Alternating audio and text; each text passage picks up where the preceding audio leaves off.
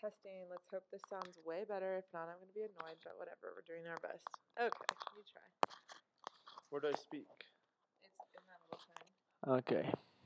I have a little story to tell you about the lady who does, uh, the cat lady who does this um, podcast. She is in love with a man who is. Okay, finally, part two with Camilo. Um, I just want to say really quickly at the beginning this is talking a little bit more about just the mechanics of grace, I guess. So, even, you know, if you're not in that Christian sphere, it's interesting to get this perspective, especially after hearing part one and what Camilo grew up with and how this has impacted his life now and how we get to where we are today. So, I hope you like it. I will add a little bit more at the end, so stay tuned for that as well. Okay. So, last time where we left off, we were talking about you had this vision for a place where people could come and a place that had like just love for people and and grace and you were kind of in the midst of finding that still. So I guess and obviously I know how this turns out, but it was a long journey to get to where we are today and and you said that it took a while for what is now one, but was at first one heart, to actually start. So how did that how did that happen? Where where did you start? And you kinda had to pick up a lot of different pieces. So take it away. For sure. So I get this image or vision or, or dream back in probably March of 2009, and the actual ministry One Heart didn't start till 2011. And it took about two years. You know, at first, you know, I, I thought I went around, told people, and then again, you know, we wanted to create this group or, or this place where people can come as they are.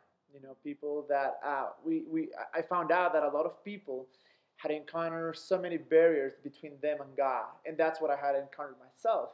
So uh, even though I kind of wanted to do it right away, I'm glad it took about two years because even though I had a little bit of grace in my heart, I definitely needed to know more. Because mm-hmm. it's one thing to know grace, and it's a different thing to live by grace mm-hmm. and to show grace to others. It's really easy to say, well, God is grace, Jesus is grace, and Jesus will do or has done all these great things for me, and I don't earn them or I don't deserve them, but they're there for me. But it's another thing to start seeing people that way. Mm-hmm. You know, so uh, in this journey, you know, it was about two years where, first of all, I had to forgive uh, what had been done to me you know, and not because they were bad people. I had to realize, I had to get to the point where I knew that the, the people that led me in such direction is not because they were bad.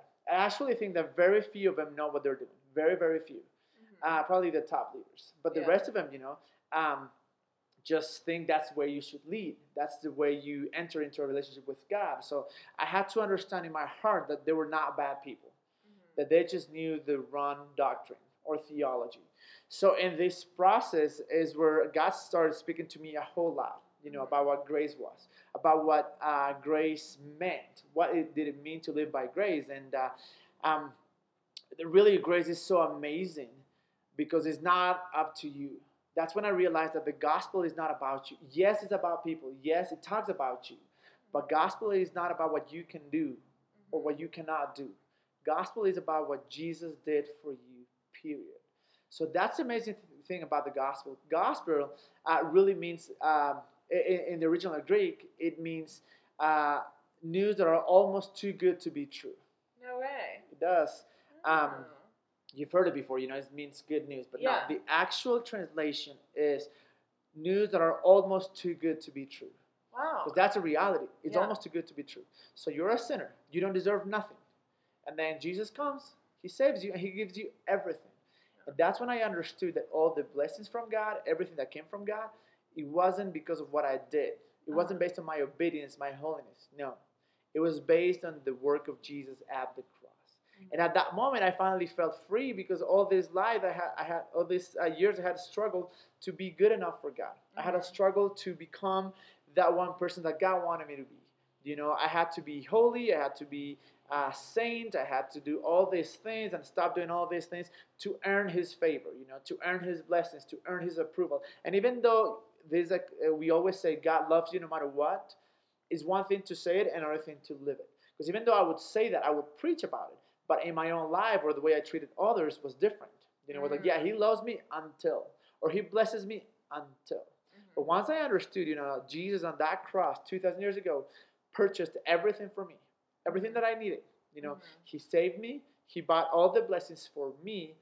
My life changed. Mhm. Because it's not that I had to be holy or that I had to obey or I had to do all these things in order for God to bless me, but it was more a response to his love. Mhm. Finally got to the point where I said, okay, I'm not going to sin. First of all, of course, because it kills me, because it's the worst thing that can happen to you, but not because I want to please God. He's already pleased with me because I am in Jesus. So Mhm. my response to him is try to act holy Mhm. is try to obey. You know, so that whole thing changed in my life because now I didn't do things because I have to, because either I was afraid that God will punish me, or because people will find out, or because, of course, um, bad things will happen to me. Mhm. But now it was like, I don't have to do this because God loves me so much. And if He says I shouldn't do it, it's because it affects me. It doesn't affect God. I mean, it hurts His heart, I'm sure. That's why He died for sin. But it's not that He uh, is less powerful or that He stops loving me. No, really, sin affects us individually. And of course, our actions affect others as well. But once I understood that I didn't have to sin because of that reason, because it was such a loving God that told me, hey, don't do this uh, because it's going to kill you. Mhm. And it was my response to God in love. Mhm. All of a sudden, I got more generous. Not because I had to, not because if you give, you will receive. If I believe it's a principle, that was not the reason for me being generous. It was like God has given me absolutely everything. I don't have to do anything. Just believe in His grace and accept His uh, favor, accept all that He's given me, and therefore I can bless others. Mhm. So I had to get to that point where I could understand what grace really was. Because there's a big misconception. On one side, you have the people that say grace is unmerited favor, and it is only part of it. Unmerited Um, favor. yeah, so Yeah, favor like- that you deserve, you know, Yeah, unmerited favor, yeah. So that's only part of it. And then the, there's the other people that say, well, grace is the power to not sin so that He can bless you. Mhm. That's part of it too, but not so that He can bless you because He's already blessed you. Okay, Is that are both of those like what you heard growing up, or? uh, kind of individually. Mhm. You know, but but then again, you know, one is okay. It's just unmerited favor. How do I earn it? Right. You know, well, it's unmerited. I know, but then again, people will come and, and, and tell you, you know, even though grace is unmerited favor, you can always fall from grace. You know, so it's like, what is it then? Then you, you got the other people that the only reason for grace for you not for you to not sin, so that God can bless you. So that means that the only way God can bless me is if I obey and do all the right things. So be perfect. Exactly. And then you get grace. Absolutely. So you're trapped. You know. Mhm. And as a matter of fact, people always use this phrase "fall from grace." You know, you're, you have fell from fallen from grace, which has got nothing to do with sin. Really, what it means is like you have stopped trusting in Jesus. You've gone back to your own works. Hmm. If you study the Bible, that's what it really means. But it's easy to take a scripture and say, "Well, you've fallen from grace because you've sinned too much." Now, who draws that line? Is it Jesus? Does God say, "Okay, it's okay for you to sin up to this point"? What happens now? Is the line the same? The line for same from everybody? Is either grace for everyone or not for every- everyone? You know what I mean? Yeah. So really, grace is like a coin. You Mhm. have two sides in a coin. The one side is, of course, unmerited favor, Right. meaning you can never earn anything from God. Yeah. You're not good enough. You will never be good enough. Mhm. Now, Jesus was good enough for you. He paid the price. He was perfect. He never broke the law. The moment you give your life to Him, righteousness is imputed unto you. You become like Jesus. So now you have not, I don't want to say the right, but the privilege of um, benefiting from all the promises. You Mhm. didn't do anything. So, I'm ready unmerited favor. You cannot earn it. Mhm. But the other side of the coin is also uh, ability. The ability, uh, God's ability that works in you, in your heart, to do what you cannot do on your own. Yeah. So it's awesome. So saying that grace is just comes just so you cannot sin Yeah. is not complete. Or saying that grace is just unmerited favor is not complete. But Mhm. once you put them two and two together, so this power comes in my life. I don't deserve it. I Mhm. cannot earn it, but it empowers me to be a better person. Because I can understand His love. I can understand how crazy and madly He's in love with me. There's a, a, a scripture, uh, I don't know if I said that before, but Romans 2 4 says, Don't you know that it's the goodness of God that leads you to repentance? Nobody had ever told me that scripture. Never, ever. Yeah. You know, I thought, okay, the, what leads me to repentance is punishment, consequences. You know, people telling me that I'm sinning, but no, it is actually the goodness of God. Now, if you go uh, on to John, because this is very amazing, because this is what happens.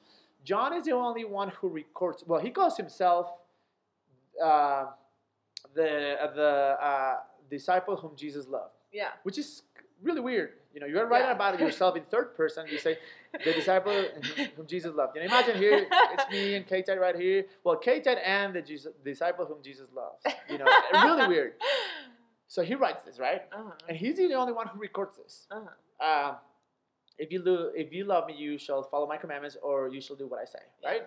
If we just stop right there, we say, okay, it's a proof of love, right? Now, f- uh, fast forward uh, many years to where John is old. So Uh-huh. John is old, and you when you're old, you gotta shoot straight. You're not gonna talk around. You know, you're gonna say what you think. So he Uh-huh. writes his letter. The very same person who said, "Okay, if you love me, you'll follow my commandments." Because Yeah. probably the, the, the other guys heard it, Yeah. Yeah. but they're, it They didn't, didn't write it. click Yeah. in their heart. You know what I mean? So, fast forward a few years.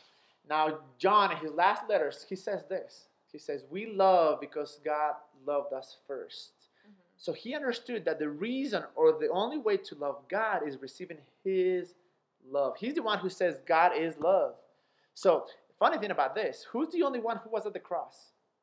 What's it, John? John. The only one who knew, who didn't focus on his love, but on God's love for him was at the cross. What about Peter? Who said, I will do all this for you. I, I will, I will ah. never leave you. He was not there Yeah. because he was boasting on of his love for Jesus. Oh John was boasting of Jesus' love for him. Yeah. He goes to the end of the life, his life and he says, Listen, you are just like Jesus. As Jesus is, so are you in this world. Wow. We love because God first loved us. So that's what I had to come to that point where I could understand that He loves me because of grace, because He's my Father, and because He loves me. If I am immersed uh, or submerged in that love, that means that I can love others. yeah. But it's unconditional love. Uh-huh. It's a love that we cannot comprehend. yeah. That no matter what I do, He will still love me. But that doesn't lead me to go and sin and do whatever thing Uh-huh. because that I would not understand His love. His love is so big that when I understand that His love is so huge, I get in love with Him and I can come to Him. Because this is what happens, and that's one of the things that I wanted to. I guess God was working in my heart so that I could be clear when I gave the message. Uh-huh. What happened before? We think, you know, if you have sinned, you cannot come to Jesus. Right? You cannot Yeah. come to God because He's pure, He's holy, therefore you cannot come, or, or you can, but you gotta somehow clean yourself before, right? Mhm. So what happens? You start putting all these barriers in between you and God, Uh-huh. right? But it comes down to your ability, Right. Right. to what you can do in your own effort. Now, when, when you say this, come to Jesus just as you are. Don't pick sin or Jesus. If you sin, okay, come to Jesus. The reason I say this, and I'm so bold when I speak about it, Yeah. is because if you come to Jesus as you are, His majesty, His holiness, His anointing, His presence will be so overwhelming in your life that you're not going to like sin. Yeah. All of a sudden, uh, the, the, the desire to sin leaves. Uh-huh. But if we keep on putting uh, barriers between people and Jesus, then you focus on yourself, on your sin, or why you why you cannot follow Jesus, why you cannot serve Jesus. But if you come and tell somebody, come just as you are, your sin, and forget about your sin. Just don't worry about it. You just come to Jesus, come to Jesus, come to Jesus. Eventually, as you come to Jesus, just as you are, Mhm. He gives you the power to overcome sin. Mm. And all of a sudden, sin loses its power. You have no desire. Yeah. Now, am I saying that I never sin? Of course not. I mean, Yeah. of course I do. I sin still. Uh-huh. I try not to sin. Uh-huh. You know, I really, but not because if I sin, God is going to stop loving me or not, or punish me. No, out of of course there's consequences, Mhm. but I don't sin because of. I try not to sin because of His love, Mhm. because of what He has done. Yeah. So I had to get to that point where I could understand the way God saw me, so that I could see people the same way. Hmm. Because the Yeah. way I was led is nobody is good enough. Right. Right. Yeah. And you gotta control people. You gotta manipulate people. You gotta tell people what to do. And I believe that the role of a pastor is that's Jesus. That's Jesus. Come to Him. Your role is not to uh, control people's lives. Mhm. Yes, you are there to give advice, of course. But your main advice should be Mhm. That's Jesus. That's Jesus. Go to Him. Go to Him. Go to Him. And that's the role of a pastor to lead Him where? To Jesus. Yeah. So I had to get to the point where I understood that Mhm. so that I could start something and value people Yeah. and yeah. truly love people and know that people would come with different ideas, with different uh, beliefs. Because before, Yeah. if you believe different, you were a rebel. Yeah. You know, I, I was called a rebel. People thought, I, and I wasn't. I really was not a rebel. I just thought this is messed up. You know, there's got to be something different. right. I guess I was a rebel in that matter. You know, which I went against that current. But I wanted to get to the point where I could say, okay, church is a place for broken people. Yeah. And I think, I guess that's something that I see a lot of, I mean, I would say, especially in the US, a lot of criticism of the church is that they say it's people who are hypocrites who say you have to be perfect and you have to get everything right and you can't do a single thing wrong, but then they also live and do things the wrong way. But the thing is, like, wait, I mean, what you're saying is you're acknowledging that straight up, like, we're not going to be perfect, Absolutely. but we have to let God change us.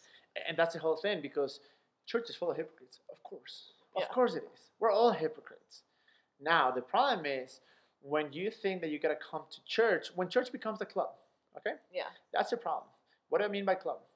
It's a club only for certain people. Mm-hmm. And the way you pay your membership is by reading the Bible, by praying, by tithing, Mm-hmm. uh, by acting the way every Christian should act. Mhm. You know what I mean? So, what happens? At that moment, we come to the a place, you know, called church, which should be a family for broken people, Uh-huh. and we have masks. This is my mask for church. This is who I am in church. I believe something. If you're gonna sin, the safest place to sin should be church. What do I mean by that? I know it's a little radical. I mean, we're not encouraging people to sin, yeah. but it's, you should be so comfortable at church and being who you are that you can Mm. sin and be open about it because that's the only way you can find help. Yeah. So, of course, that's where people hide everything. exactly. Yeah. If you're gonna be real, be real at church. Right. So what happens? You come to the place where you say, okay, well, I wanted to create a place where people could say, like, this is who I am. I wanted, to, I wanted to create a place where people can come and smoke, uh, tell dirty jokes, curse. You know, not because I was going to encourage that, and I never do, and I, I know that's bad. Yeah. But I wanted them to feel so loved the Mhm. way Jesus makes you feel, Yeah. so you could be who you are. Because this is the amazing thing about Jesus. We have it wrong, or at least I had it wrong. I thought you had to behave first. You know, Uh-huh. after you behaved, you could be part of the club. Right. So now you could believe. Yeah. Right? Yeah. And once you behaved and you believed, now you could belong. You were a part of the church because you had fulfilled those requisites. Yeah. You behaved first, you know, I don't drink, I don't smoke, I don't listen to secular music. Then, okay, because I don't do that, I'm somehow good enough to believe. Now that I believe, okay, I'm part of the club. Yeah. You know? Yeah. Now, it's a very closed club, sadly. It's Uh-huh. very exclusive, Mhm. not inclusive. But Jesus, what did Jesus do? He comes and he says, You belong. Before anything, you belong. We see it with the woman of the well. We see it with the woman that was almost stoned uh, to death. We see it with everybody. With Zacchaeus, he Uh-huh. comes, You belong. Period. There's a guy, little guy, Zacchaeus. That's what you call it right, Uh-huh. in English.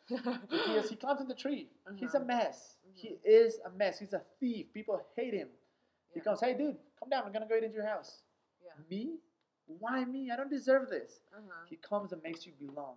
Once you belong, you're empowered to believe. Uh-huh. So, oh my gosh, I have a family. I can believe in this because this love is real. Uh-huh. And the byproduct is behavior Mm. Because I'm in love, because I feel His love, because this is not who I am. God has something better. I can now Mhm. Behave. Yeah. Because Jesus, what did Jesus, what did Jesus do? He first gave you the uh, gift of no condemnation. Mm. You know, Yeah. who condemns you? Nobody. I don't either. Go and say no more. Wow. That's what he does. Yeah. The goodness of God leads you to repentance. Mhm. But that goodness brings acceptance, brings belonging, Mhm. and that leads you to believe. And then once you believe, you're like, okay, this is not good for me. Yeah. Yeah. I can change my mind and I can start acting like Mhm. Jesus wants me to act. Yeah. But Yeah. everything begins in belongings. We are not an army of Christ. We are a family of God. That's what we Mm. are. Yeah. And once we understand we're a family, we understand that God is not the general, God is my father. Because the problem is that we see God as a boss. Yeah. If I do this, if I do that, I'm a mess. You know, God is not going to bless me. He's, he's mad at me. Uh-huh. But if, if I see Him as a father, I'm like, oh my God, my father loves me. Yeah. I can be. Yeah. I can love others. So once I had that concept, that- that under, understanding of who Jesus was, what grace was, and that I had to bring that to people, because it's one thing to preach grace, Right. another thing is to show grace. Mm. You know, Yeah. so people can say, "Wow." So we started off. Uh, so after you know we had this idea, I told everybody. I had told Mhm. my my pastor. I had switched churches. You know, Mhm. um, and uh, my pastor uh, knew about the vision. He would always come and tell me, "Hey, when are you going to start? When are you going to start?" And I kept on putting excuses because I thought this is a really good idea, but I don't, I don't want to mess it up. uh-huh. You know, I don't want to fail. right, right, and- right. Uh, During this moment too, part of my heart was I'm going to prove the old church wrong.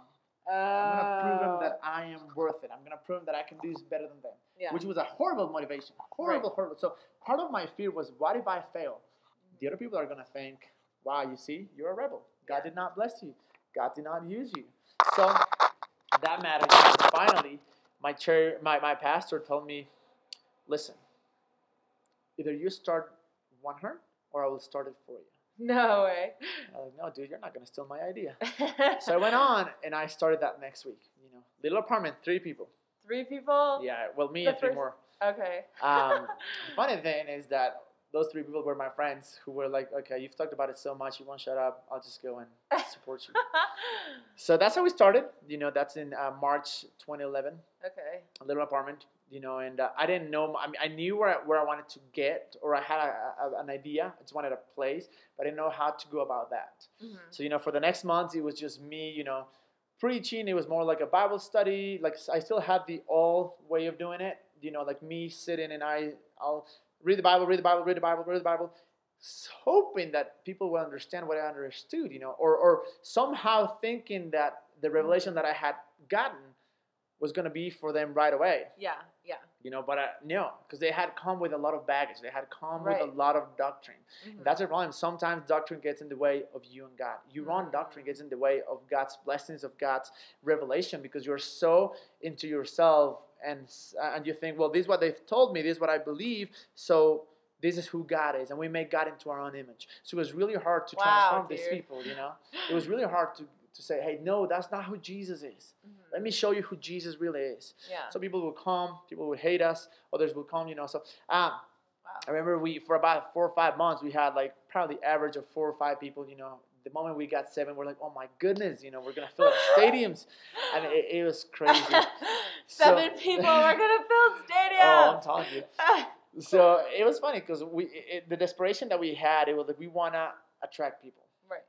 We want to bring people in. We want them to hear the message. So what Yeah. can we do? You know, so we started using a few strategies. So it was at first just me, you know, clean up everything, you know, buying from my own money, uh, food to give them, you know, like a little sandwich or snacks, or you know, it was Uh-huh. all me. I, we didn't have any support.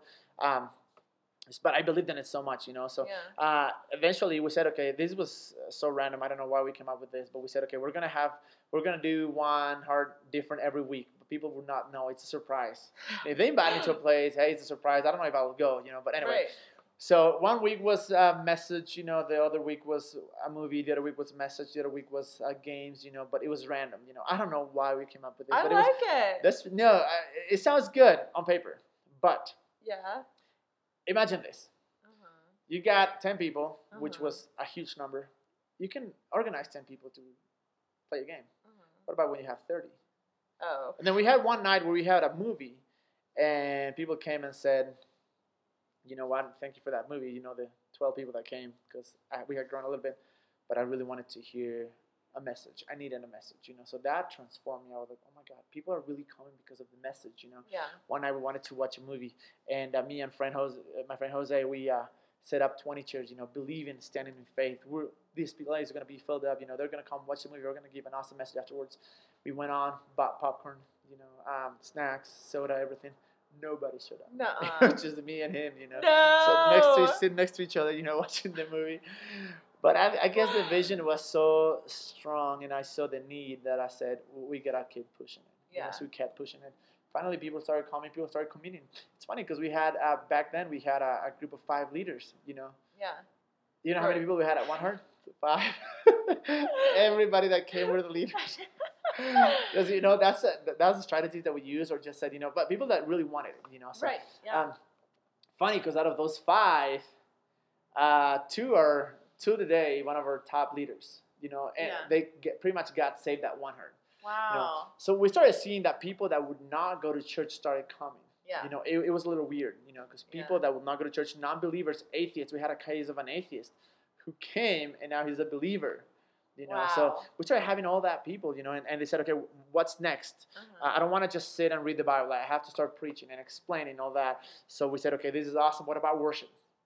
So initially, our worship was with my iPod, you know, my iPhone. So it was funny because you know I would preach for like an hour and a half, you know, because oh, they just sat and listened. they just sat and listened for some reason. I don't know if they were nice. I don't know, but for now, that's that was my old, the way I, I was led. You know, that's what I Is knew. that how long church was? oh, you- oh, it, sometimes three hours. Get it was long. here. Yeah. So okay, so you had your little iPod. You were So- worshiping. you talked three hours. So we had my iPhone. That was what we used for our worship. You know, we Mhm. had a big speaker at least, and uh, I speak for about an hour and a half. You know, because back then, you know, I thought I only have one chance. Yeah. They came today and they gotta listen to it all. I'm sure sim- uh, messages were probably very similar Like You every know, week. every week, but it was you're here. I'm gonna tell you all I know. You know, within an hour and a half. You know, and then it was worship. And the funny thing is that it was on my iPhone Uh-huh. but I didn't put it on airplane mode. You know, so it will be worshiping to music at, at the- on the iPhone, and then all of a sudden, you know, a phone call come in, a text message, you know, so I'll have to be, yeah, yeah, wait, wait, I'll call you back. You know, So that's how it was started, you know. And, and one of the things is we said we're gonna start somehow. We Yeah. got to We didn't wait for, to have everybody, everything, you know, all the people. No, we said we're gonna start. Finally, we get a, a guy who says he was a little crazy guy. He he had a, a deep problem with addiction, you know, but he starts hearing about a different God, Beto, yeah, yeah. and he starts tr- his life is being transformed, you know, Uh-huh. transformed, and he, he had a gift for music, so he starts playing, you know. Probably that he had a uh, he he was a like a rapper. He, lo- he Oh, loved yeah. freestyle. So we would be in worship. and He would in the middle of worship, as you're so connected to God, he will start freestyling. you know, like, and we're all here, and God is good, and and I was like, oh my goodness, you know, like it was horrible. So I sit with him one day, and I'm like, Beto, listen, I love you, man. You're awesome. You're- such a gift for to us, but do not freestyle in the middle of worship. I beg you. I said, okay. Do Okay. not. So he was like, okay, he, you know, he got it. He, he got a little upset, but he said, okay, I understand. Because I guess that's the way he talked to God. You know, that's his, his way to worship God. yeah. So um, I tell him, okay, Beto, we're gonna sing two songs. Two songs. We had it like a, it was a very special night. I don't know, I can't remember what we did, but people were really touched. You know, so we're doing two songs. And then you know you could feel that people were hungry for more. You, know, you could tell Uh-huh. that the God wanted to do more. So I tell him, hey, one more song. On that third song, he started freestyling again. and I'm like, at the end, I'm like, dude, I talked to you specifically at the beginning of the meeting to not freestyle. And you know what his response was? Well, you told me two songs. I did a third one, so I freestyle. And I was like, oh my gosh. So I don't know why people kept on coming back, but they did for some reason. They had found something there. And when, I, when I mean people, I mean like 14, 15 people. you yeah, know, when that it was starts growing and stuff. yeah. exactly. So, so finally, you know, people kept coming, you know, and we started growing little by little by little. Mhm. And finally, uh, the girl that I talked about, the girl who I liked, Uh-huh. um, she comes back. She Mhm. starts helping. I'm in love with this girl, you know. So she becomes my girlfriend by Uh-huh. the grace of God. And uh, so the people see her and they're like, "How did you get her?" You know, it's all the grace of God. But um, so she starts helping out, and she Uh-huh. brings so much freshness. You know, Uh-huh. she starts telling me she's the one who will set me aside and say, "Listen, people are here serving you. You don't ha- not have right to treat them like that." Wow. You know, like oh my gosh, you know. So every time I talk to somebody or every time I, I it's a rough conversation, I, I always filter it through her because Uh-huh. in my mind I'm like, you're gonna know it. You know, I'm gonna tell you the truth. But she's Uh-huh. like, listen, remember, they're people. They have feelings. Uh-huh. You cannot be that rough. That, that, that rough. You know, you, you gotta be kind. You gotta be loving. So she brings this whole thing, and you know, she's got this whole mindset of like, we gotta do things with excellence. We gotta improve here. We gotta uh, do more decoration. You know, we gotta. So the the way One Heart worked back then was like this. Um, we uh, well, first we started growing. You know, we started growing and growing and growing, and uh, the service after trying so many things, we started like this. First of all, we started with um, what do you call it? With a um, cover song. So we will start the service with a cover Oh, song at seven thirty. Um, the reason we did that was because sadly in Ecuador people are hardly ever on time. Oh, yeah. So we wanted to give time for people to come. right? Uh-huh. Then after the cover song, we had about ten minutes to greet everybody. You Yeah. know, we had a table where we would provide drinks, you know, and uh, Mhm. they would come, hang out, say hello. You know, by this moment, we have about 40, 50 people, you know, Mhm. which is huge to us. We're like, Yeah. oh my goodness, I mean, this is it. Uh-huh. And then right after, I will jump in, you know, and talk for about now about an hour. You know, Yeah. I was cutting down my time, um, and then we will have worship at the end. Mhm. You know, so uh, the reason we did worship at the end, and we still do at the end, is because we realized that non-believers they walk in because we attract that people. We really we attract two kinds of people. But I'll talk about one in a minute. But Yeah. one heart, you know, we attract the people that are were either non-believers or burned with church. You know, so they come in and they hear worship and they're like, uh, "This is so awkward to me." You know, is like Yeah. karaoke. What is it? You know, Yeah, people yeah. are looking at the lyrics. Um, but we realized if we did at the end, people had an understanding a little bit. You know, Yeah. the Holy Spirit had worked in their hearts already, and they were Mhm. more willing to receive, more willing to engage with God. So we did that. You know, we did that for about uh, one heart uh, lasted for about uh, two, three years, three, Mhm. 20, three, four years, yeah. And uh, so finally, um, about four years. So finally, you know, we get to the point where we're like, okay, we've maxed out the place. You know, the church was Uh-huh. super nice. They, they would let us uh, work there. You know, Mhm. but it's like we, we you had to find like a, a top. You know, like we had reached the ceiling. You know, Mhm. like if we kept doing the things the way we were we were doing this whole years, yeah. we were not gonna grow. Right. So finally, I had a good friend of mine who was like my mentor. His name is Greg, Uh-huh. And uh, he had moved to Ecuador uh-huh. to uh, start a ministry. Well, he had a ministry back home, but he uh, this, uh, felt in his heart that he needed to come and do it here. Uh-huh. We're talking, and they're doing a lot of outreaches, you know, for non-Christian people. And uh, after a conversation, we say, "Hey, let's work together." You know, and I said, "We have something. We have something that is special. You know, people come and feel welcome. You know, we, we don't ha- put any limits on people. Anybody's coming, Yeah. uh, but we don't know how to tell the story." right. Right. And he was an expert. He was an expert on. We're gonna. Uh, his wife is incredibly talented, probably the best I've met. I, I always try to try to say that she's one of the best in the world because she's gotta be. She's incredible, Yeah. and uh, And her designs. and the, she's Yeah. a designer. Uh-huh. So we combine, you know, and they bring all these things because they had worked with churches for a long time. They bring all these ideas, you know, on Facebook uh, for Facebook webpage, Instagram, uh, how to reach people, you know, with marketing, with excellence, and we didn't know the impact that would later have. Mhm. So we are talking, you know, and we say, okay, let's team up, let's Uh-huh. join, you know. So I, I will never remember this conversation, never forget this conversation that Greg sat me down. He had to be very honest with me. He said, Uh-huh. okay, we're gonna go through every single thing that you guys do at one. One of the things that I loved about him, about them, is that they never came and said, this is the way we do it, this is the way you should do it. Uh-huh. Not at all. They said, how do you do it? Let's improve it. Uh-huh. So he comes and tells me, okay, we're gonna go through every single thing that you do, and you're gonna respond to me. You're gonna tell me why do you do it. Wow. And I found out so many things we did it just because. Yeah. Others were just emotional attachment. Right. For right. instance, the name One Heart. You know, I, I kind of didn't. I, I, it was good for a while, but then people, since we speak Spanish, people would say One Head, One Heart, you know, and change the name. And then we said, why don't we call it One? uh-huh. You know, so wow, let's call it One. You know, and it has more meaning. The reason for one is we're all one in Christ. Yeah. No matter whether you believe differently, you know, like because that's Jesus didn't come to find to find to start a religion or uh, denominations. Uh-huh. We did it because of our uh, differences of theology or understanding of the Yeah. scripture. Yeah. Uh, so we wanted to eliminate that. Mhm. You know, we said, hey, do you believe in Jesus? We're one. Period. I Uh-huh. don't care whether you believe in this or that or that. No. Believe in Jesus, we're one. You don't believe in Jesus? Awesome. You're welcome. We're all one. You know, Yeah. we're God's creations. So we decided to call it one. We decided to move into another venue, no longer the church. Uh-huh. And uh, we decided to move into the best uh, known bar in Quito. Yeah. So we went on, you know, by the grace of God, and of course, Greg's an awesome negotiator, so we were able to negotiate and rent a Tuesday night, Uh-huh. and uh, we started there, uh-huh. you know. And, and now let, let me walk you, K-Tide, through the what a service looked like Yeah. at one, you know. So um, first of all, you got uh, one of the things that we're very intentional about is one is about two things: Jesus and people.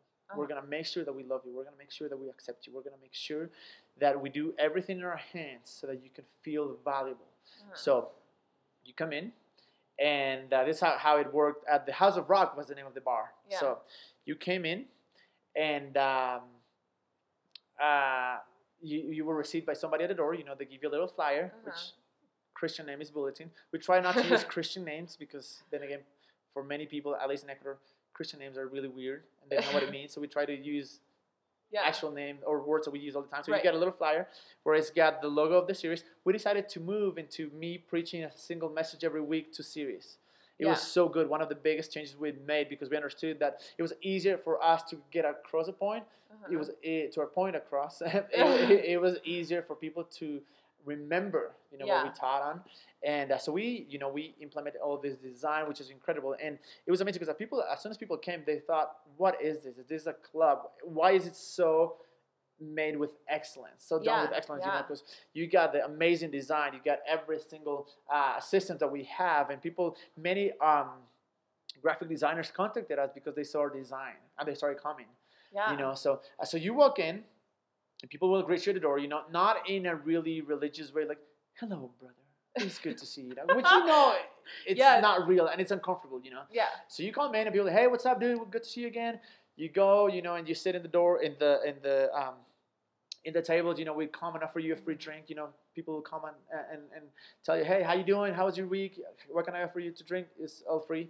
And then Mhm. uh, we we cut off the um, the cover song because Uh-huh. we realized that the worship team was focusing more on the cover song than on worship. You know, so cover song will be flawless, and then in the end, worship will be like not as good. You know.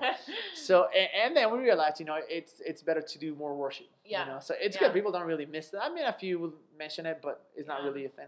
So we have a video. You know, we do videos Mhm. every every all the time. We have videos. You know, either announcement videos or videos of the series or videos of one. Done with excellence. yeah. Then I jump in. Me or Greg, you know, you would jump in and we start preaching. You know, for about thirty-five minutes to forty minutes. And I shortened it down to that amount. Sometimes I go more, but I really try not to. So it's a lot easier for me because I don't have to say it all. I have a series. You know, we can speak about all points that we have in uh, the different uh, meetings. Uh, it's first of all, it's Tuesday night at seven thirty. The reason we did it is nowhere in the Bible does it say that it needs to be on Sunday. You know, Yeah. people say, well, it's on the Sabbath. Sabbath really is on the Saturday if we want to be very biblical. Yeah. So Tuesday night, you know, why do you, why don't we do it Sunday morning? Well, you know what people that we're reaching do on Sunday morning? They're either sleeping, Yeah. hungover, or watching soccer game. I say we're gonna come to where they're at right now. So Uh-huh. we preach and then we have worship in the end, you know. And uh, our most important part, I would say, is the hangout afterwards. Because people stay and hang out and chill, Yeah. Yeah. and um, it is incredible because that's when you get to connect. That's when you get to meet with people, you know. And I Right. cannot tell you how many stories we have uh, found, you know. And uh, um, it's amazing uh, to see, you know, my girlfriend came with all her ideas um, and made it incredible. Right. Then uh, Greg and Krista came with all these incredible ideas. We have an awesome, awesome team of volunteers. I could not be uh, more blessed. We could not be more blessed with the volunteers that we have. You know, such a Yeah. good heart. The great thing is that they grew in grace. Yeah. Their first, most of them, the first encounter with the gospel was was grace. Yeah. So they know how to treat other people with mercy, with Mm. grace. So every time, you know, I cannot tell you how many times we hear this. Um, people that come and say, um, I don't know why. I don't believe in what you believe, but I feel at home. I feel loved. Hmm. So many people have come to us and told us, uh, uh, many people have told us, if I would have gone to a regular church, I would have never stayed. Now they're Christians. And, and let me tell you, if you allow me, uh, we have hundreds of stories, but let me tell you a few stories that come up to my mind. You yeah. know, there's the story of this guy. Uh, he was an atheist. Uh-huh. Uh, well, not he, he he said he was he wasn't sure if he was an atheist or anything. He kind of believed in something. You know, David. Okay. Yeah. And um, uh, he came in, you Mhm. know, and uh, he felt so at home. Mhm. And then he came to me and said, "Had I gone to regular church where they told me what to do or not not to do, I would have never come back." Now he's a worship leader, not leader, but he plays the worship band at a different church. You know, 'cause yeah. our way to lead is like you didn't you, you wouldn't never say you come to my church, you play here. No, you come, Yeah. you want to hear for a few months, get restored, perfect. Go back to another church, awesome. we don't care because yeah. we, we do not own people. Right. You know, but the cool thing about one is That's that really good. Never, you will see that nobody comes because they have to. Everybody, the, I always joke around, but the only people that come because they have to because their girlfriends force them. It's like, hey, want to go with me? You come. You know, so we have a lot of non-unbelief, uh, non-believers. We have a lot of atheists. So anyway, Mhm. so this guy ended up, you know, life transformed. There's another guy. He's an atheist, still an atheist. He's got tattoos. You, you'll see his arms, and they got like the devil and like swastika. You know, um. Christian. Oh. And uh, he sat one day, you know, we are joking around because he's one of our volunteers. You know, Uh-huh. we, we, we have volunteers and leaders. Leaders, of course, who are spiritual. You believe in Jesus. Volunteers, the guy who moves the chair, who serves the. Uh, co- we, we only serve non-alcoholic drinks. Yeah. It's yeah, just, yeah. Um, so he's one, one of he was one of the volunteers, and I told him, "Hey, dude, do you believe in God yet?" Because I knew he was an atheist. He's like, "Eh, I don't know, man, not sure." And then I asked him, "Why do you keep coming back?" You know, I was joking around. I, I didn't want to tell him, "Hey, why do you come back if you don't believe Jesus?" Of course not, because that's our message. Come even if you don't believe. Uh-huh. Um, he said, "You know what? You guys are so cool, and I feel so accepted, and I feel that you love me more than my friends and my family." You know, like, oh my gosh, you know. And you know, weeks later after that conversation, he called me, "Hey, bro, could you pray for me? I have finals, you know." And I was like, "Man, I'm an atheist asking me to pray." yeah. Um, we have a, had another guy. He was a skater. Same. For some reason, they loved helping at the bar. You know, serving at the bar. You know, and handing out the drinks. So Uh-huh. they're there. You know, and um, I, I talked to him and I tell him, "Hey, bro, Esteban is his name. Esteban, do you believe in Jesus yet?" Like, dude, kind of, kind of, kind of. You know, uh, he never believed in anything. He's he said he, he told me, "You gotta understand, my family were atheists. I was raised an atheist," and um, he said, um, "But I love your messages. They got such a good vibe, and um I know there's something. I don't know what it is, but there's got to be something. You know, a guy who believed in nothing now he believes in something." Mhm. and he ended up and i asked him you know why do you keep coming like dude because you are the coolest people i've met you know you treat me with so much love respect you never force me to believe what you believe Mm. anyway he um, ended up uh, moving to australia to get his master's and he had to he asked me to sign a, a paper where it talked about um, how he was a volunteer at Uh-huh. one so i did and uh, he said dude you know what the saddest thing is for me not my family not my friends is to leave one Wow. i said well listen there's an awesome church in australia it's called Hillsong I said, really? So he said, he said, I promise you, I'm gonna go to Hillsong. and I'm gonna serve there.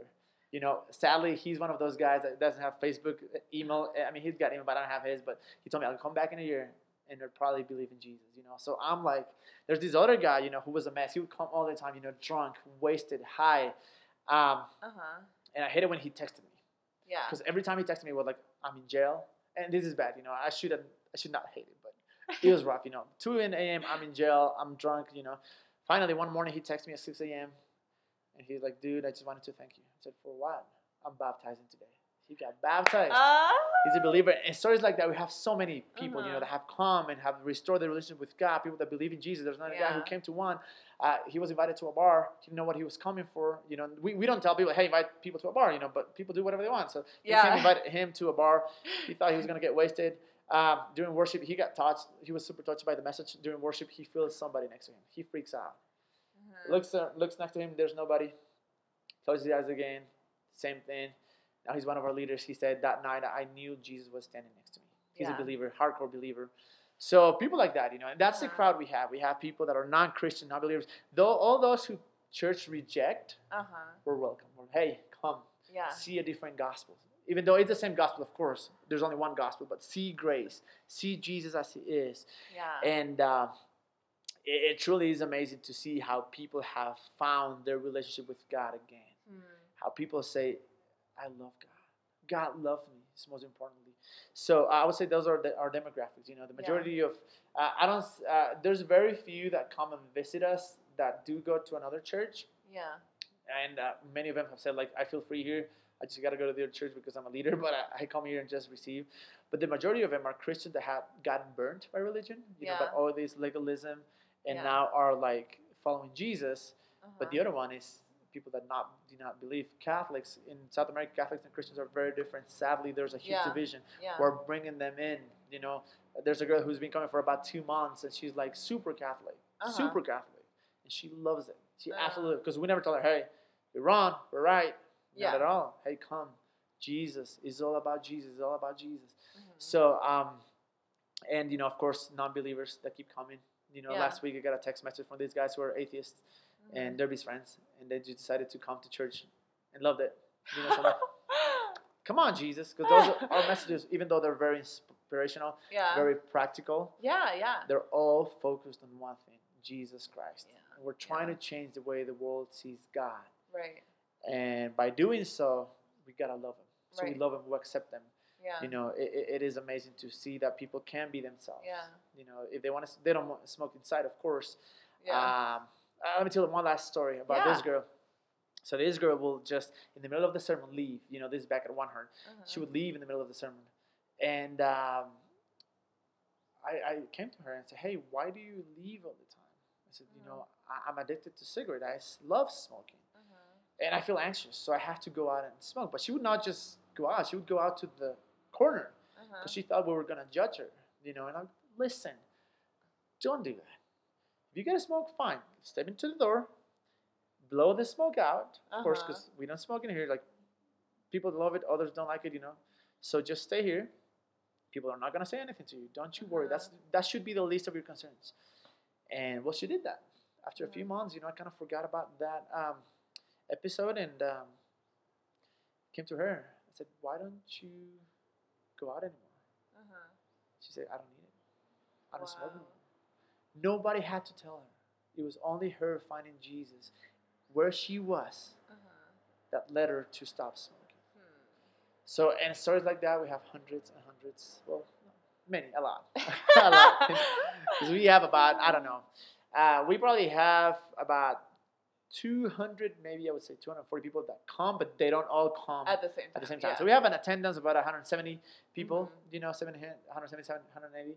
yeah. Um, but it is so good to see. It's funny because sometimes we encounter people in the streets and they're like, "Oh, I'm so sorry, I haven't been able to come." And we're like, "Dude, chill. Yeah. come here to say hello because I love you because you're cool." uh-huh. And they have that freedom. That, uh, of course, you know, people will leave people. Some will come Right. every Tuesday, others will not come. But I love the fact that they can feel that they can come back home anytime they want to right. Right. you know, and we're not gonna judge them, you know, and it's a work in progress. You know, we of course we have counseling. We also have what is called One Connect, which is Uh-huh. kind of like um, groups outside of one that uh, work during the week. You know, so we have one that is for cooking. So everything Uh-huh. is is connected to one. Meaning they come, they cook, but before that we talk about God. Jesus Uh-huh. is awesome. You know, come to one. Now we're gonna cook. You know, the reason for cooking is because you can share with people. And we Uh-huh. have CrossFit. You know, God wants you to take care of your spirit, body, and mind. You know, now we're gonna take care of our body. You know, we're gonna do CrossFit. You know what? God is so in love with you. Come to on Tuesdays. Then we have another one that is called Next. You know, it's the more spiritual one. One for guys. You know, we meet at a bar and people just come to a bar to have a drink, and then all of a sudden at, at the end they're praying. You know, we're Yeah. building relationships. Again with the girls, you know, I don't know exactly what they do with the girls because they're so different uh, than guys, you know. But they go and talk about God. I don't know. They gossip. I don't know what they do, but uh, but they're very spiritual too, though. Very- then, very um, spiritual gossip. We have all this, all this. They gossip about Peter and Paul. You know, that's what they do. But we have all this one connects we call it, where people can come and get connected. Mhm. And see, I'm not say I'm not alone. you yeah, know? yeah. And uh, it's good because you will see our people in the parties. You will see our people in clubs. You know, and Mhm. not necessarily getting wasted, but they're going on with their own lives and being light. It's amazing because Mhm. we haven't grown by doing um, crusades or by doing Yeah. outreaches. We do some, but really our growth has come from people coming and saying, "Wow, God did something to me. I want you here. Yeah, You're my friend. You need to hear this message. You yeah, need to come. You need to come." yeah. So it, it, it really is is awesome to see what God is uh, doing. Of course, we want people to change. Of course, we want people, and we're discipling people. You know, Right. that, that's what we want. Want people to be believers of Jesus Christ and act like Him. Yeah, But we realize that first of all, not everybody wants to be discipled. right. Second right. of all, it takes time. Mhm. Yeah. If, yeah. if I come with the gospel that tells you you're going to go to hell and God is going to punish you, out of fear, you will change for two weeks. Then you will go Hmm. back to your old self and you're going to say, I tried that, that didn't work. Yeah. But if I come to you with the gospel of grace and say, hey, because Paul gospel calls it the gospel of grace, and I tell you, hey, you know what? You keep seeking Jesus. You keep following him. You keep praying. You know, no matter what you do, keep following him. Don't let any sin stop Yeah. you. It takes a long time. Yeah. Three, yeah. four, five months, but the change is real. Yeah. We got people that stop drinking completely. You Mhm. know, we got people that stop smoking. We got people that don't curse anymore. People that uh, whose family say, "What the heck's wrong with you? You're not this person." Yeah. You know, and uh, so it, it is cool. It's a process. It's a process. I mean, uh, we are not in a hurry. Yeah. We, of course, we would like for people to change in a minute, Yeah. but reality is they don't. yeah. You know, yeah. they need to come to a place where they feel accepted. Yeah. Where if they sin, they can be so open about it, so they can find restoration. They can find Mm, forgiveness, Yeah. and that's what we're doing. We're Yeah. honest when people come and tell me, "Hey, I got drunk. What do you think?" I'm like, "You're an idiot. You know that's gonna kill you." Um, but I love you, so come Uh-huh. in. You know, sit with Uh-huh. me. You know, we're uh, uh, like we're still friends. They don't see any feel any rejection. yeah. They know what I feel. But the fact that they feel that God is bigger than their sin, yeah. they can come to Jesus, come to church just as they are. Yeah. it, it, it truly is, is something that Well- inspires us all. I I mean even so the series that we're in right now, the whole selfie series. I mean, obviously, besides just being relevant to this day and age, I think um, not this past week, but the week before when we Mhm. kicked off talking about just how um, we how we are made and how it's you know while in many ways you know it's it's easy to have attention on ourselves. We really just want that approval. We just want approval from people in this era of like taking pictures and posting them for likes and everything like that. And I think something that you said that I think a lot of people don't hear in other places. I mean, you know, again, depending on where you're from, but I mean, it's kind of a rare message is like God accepts us. You know, He loves us before we're Mhm. perfect, like what you're saying now. And in that, you know, like we we have to trust him. You know, if we're saying that we can accept ourselves when God says we're acceptable, Right. what are we saying about God? You know what I mean? And he, the way he created us, and even I thought it was so funny. I was like um, trying to translate for uh, a couple people on the team, um, even though you talk so fast in Spanish. Um, just like the part, like you're like, okay, so you know, some things you can change. You know, you, we all want to improve ourselves. We want to make ourselves better, but some things like you don't, you don't like your face. You know, that's your face. You have to, you have to learn how to like accept these different Right. things, and even that. I mean, yeah. Besides just being practical, I think it's something that people need to hear, you know, Right. in a different way. And I think especially, I mean, even something, you know, that I'm like, wow, like we can even know, like a lot of us know inside that it doesn't matter necessarily at all how Right. much attention we get online. um, but it's something that we forget because here we are, you know, it's so easy to just be living life. And I think that's something that, I don't know, I think I can speak even from personal experience that one, one has been refreshing, you know, and I think has been different, not just from something else in Ecuador, but I think from a lot of stuff in the U.S. too. Um, so yeah, I don't know. It's like it's cool. It's cool too, and I know you've explained it here for the sake of everyone, but th- that I've been able to see it go from one heart and what it was to what it is now, and how Mhm. it's continuing to grow. And I guess even saying that, what what do you see? I guess as the next few steps, but eventually the future for one as a whole. Future for one. Well, uh, a few things, you know, because we do things in such a non-traditional way, we do encounter a lot of opposition. You know, not from non-Christians, mostly from Christians. you know, um, so it's a little rough, but we don't want that to stop us. You Mhm. know, now because of the things that we do.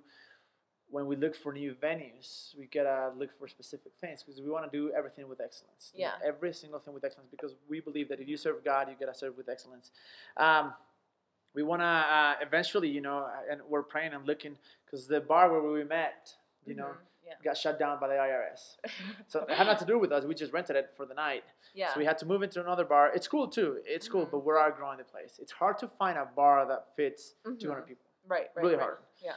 Um, so we're uh, actually right now moving into. Uh, we have a venue that we have in our eyes, and I mean in our minds, and we want to be able to rent it, decorate it. You know, for Mhm. one reason, we don't do things for the sake to be cool. Right. Not at all. Yeah. But we do think we do know one thing that all the things that we do from the beginning, when you come in, somebody greets you, gives you a cool design. You have cool design videos and all of that hmm and people treat you well, even though that will not transform you, because only Mhm. Jesus Christ can transform you, that will open up your heart. hmm That will touch your heart. So all the things that we do are strategically. So when you sit down to listen to the word, your heart is already touched. It's already Mhm. open, saying, Mhm. "Wow, maybe they have something to say. Maybe they're different." And that's when the gospel comes in. Because So- everything's done with excellence. Exactly. Every single thing. So we want to uh, look for a place that is like that, that fits more people, that um, where we can expand. You know, we want to be a blessing to the community as well. We don't want to stay within our walls. Yeah. You yeah. know, as a matter of fact, we don't. Uh, of course, if somebody has the calling to be a pastor, a minister, worship leader, that's awesome. You know, and, and we encourage that. But mostly, we encourage go and live your world, change your world, be the Mhm. person you. You're a doctor, awesome. You are an artist. You are a DJ. You are into fashion because that's the crowd that we have. Yeah. really have that yeah. crowd, you know. Uh-huh. So um, it's awesome to think that uh, before we had a girl who said they told me that being a fashion designer was from the devil. She had to go to a shrink, you know, because she got messed up. Wow. And we came, hey, you can honor God with that in such a huge way, such a dark world that you can definitely bring so much light. So we have Yeah. a few fashion designers. We have uh, so we want to keep on expanding not only to what happens within the four walls, walls of one, but to the community. Yeah. We want people to recognize that it is the church that is helping them. You know, Yeah, we want to. yeah. Uh, so the idea of this new place that we have in mind is we're gonna start. Uh, it's gonna be like a, a like a gallery also for the because the uh, the area where we meet is so central and it's full of artists. You know, Yeah. it's a cool place. So. Uh, we want those artists to come and present their work. Oh, you know, we want so we want to have co-working for entrepreneurs Yeah. you know, for a low cost, you know, so they can say, wow, the church is subsidizing this. You know, the church is helping us Mhm. to come, opening the walls. We want to have uh, events for kids from the community, right, you know, and right. want to go, because, you know, sadly, in, I don't know how it is in the States, but the majority of artists in Ecuador, they don't believe in God. You know, they Mhm. believe in something else, but not Jesus Christ. I say it's because the church has cut their wings. They have said, hey, Mm. no, Wow, no, dude. no. So we're like, okay, we're going to bring you another God. Well, not another God, the real Jesus. You know, hey, Yeah. he loves you. He gave you a talent for a reason. You Yeah. know, so we want to involve this whole community so that they can also see Jesus. Mhm. You know, so that's that's the future of one as of now. You know, immediate future. You know, of Mhm. course, we're thinking expanding to other cities in the future, maybe other countries, because we believe that people need to hear this message and people need to be accepted and loved for who they are. Mm, And, yeah. and we, we believe that people need to start Christians need to start seeing past their sin. My dream is because sadly in Ecuador when you say in Latin America when you say Christians they're like oh my gosh you are somebody who judges you're grumpy you're mean you're closed-minded you know that's the reaction they get. Yeah. But my dream is for people to say you're a Christian wow you must be loving you must be accepting you must be a servant you must be the one who's always lifting me up you must be the one who's always there to rescue me to help me you are not me you're Mm. full of love that is my dream. wow. So it will not happen within the four walls that we have. We need to expand. Yeah. Wow. Man.